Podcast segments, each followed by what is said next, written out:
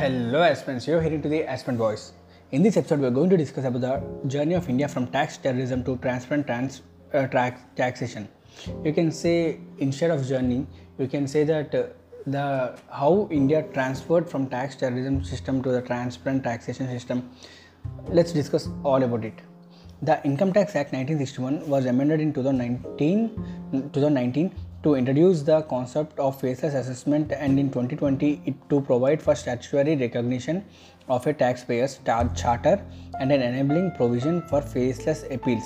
The Transparent Taxation Honoring the Honest platform was launched on 13 August 2020 covering the aforesaid aspects.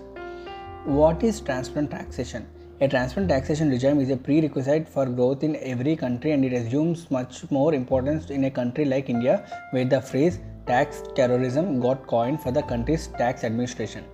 While these initiatives do make an attempt to do a makeover of the tax administration by putting in place structure for transparent taxation, questions however can be asked about its intention of honoring the honest. When you want to honor someone, uh, you make him feel special and the transparent taxation scheme does not do that so what is the tax structure in india the tax structure is a three tier federal structure. The central government state government and the local bodies. I mean like municipal or a panchayatis. bodies make up the structure. And article 256 of the constitution states that no tax shall be levied or collected except by the authority of law unquote. The tax structure in India consists of three federal parts central government, state government, local, and uh, alongside with the municipal corporations also. The government cannot impose any tax unless it is passed as a law. And what are the types of tax in India? Uh, I mean, not only in India, what are the types of tax?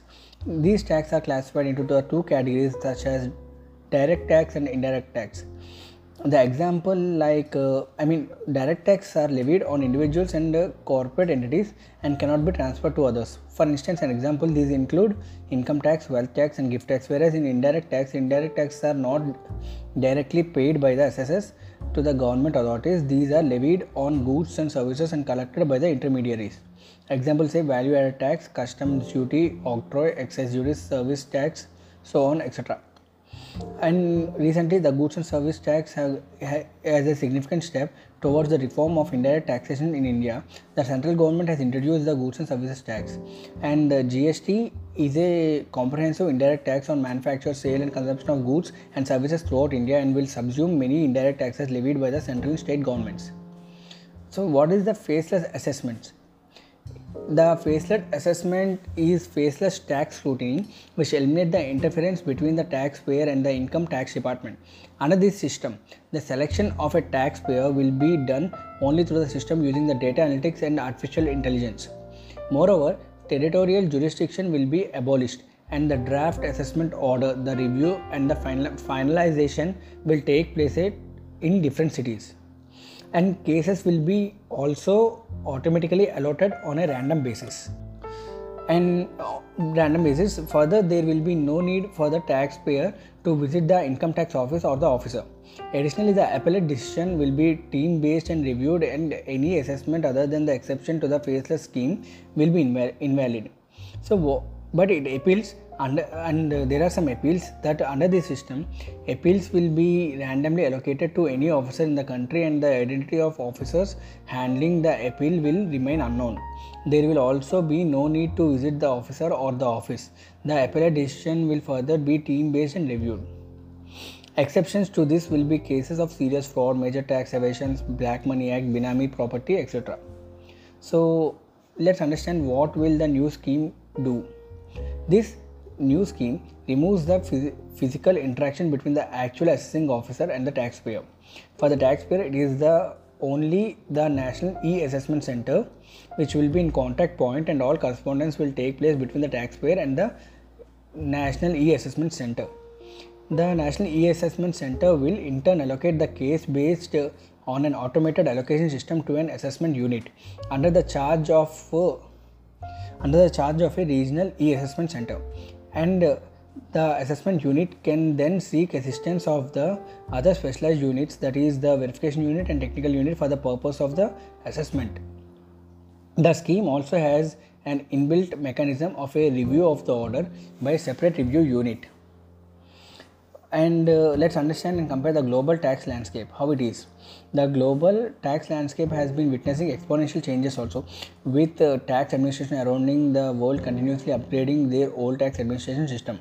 Most european countries are implementing the standardization of exchange of accounting data such as standard audit file for tax uh, and Latin in Latin America countries are adopting transaction level reporting through e-invoicing and public system and digital bookkeeping as this is in Brazil. In Australia is applying computer assisted verification e-audit and also many countries and tax organizations are contemplating the use of the internet of things blockchain technology for automation of data exchange and compliance. The reforms will place India among the front runners of the facilitative tax administration system. So let's understand some merits and demerits of the scheme also. While talking about the merit side, these are, uh, I mean, this system is a friendly system and it, uh, it is a safe game for the taxpayers. It increases in quality it increases the quality in assessments and uh, proper consideration will be taken and also it builds the trust between the taxpayers and the government. Whereas there are also some demerits like it increases increase in appellate proceedings and also decision on mere written submission is not correct also, it raised so many disputes between the taxpayer and to the portal. The overall aim and effort of the scheme is to make India's tax system smoother. The tax administration will work to solve the problem instead of engaging every taxpayer. Attempting to simplify the process and ensuring it doesn't matter who is paying tax and who is the tax officer, the reforms are aimed at bringing about more trust, fairness, transparency, efficiency, accountability, ease, and convenience, and therefore more compliance this is all about the new transparent taxation system. And i hope you understood well about this well about this topic. If you don't please uh, listen it again. And also the notes will be provided in the description. You can uh, i mean the notes is provided in the blog. And link will be provided in the description. You can check out the notes also.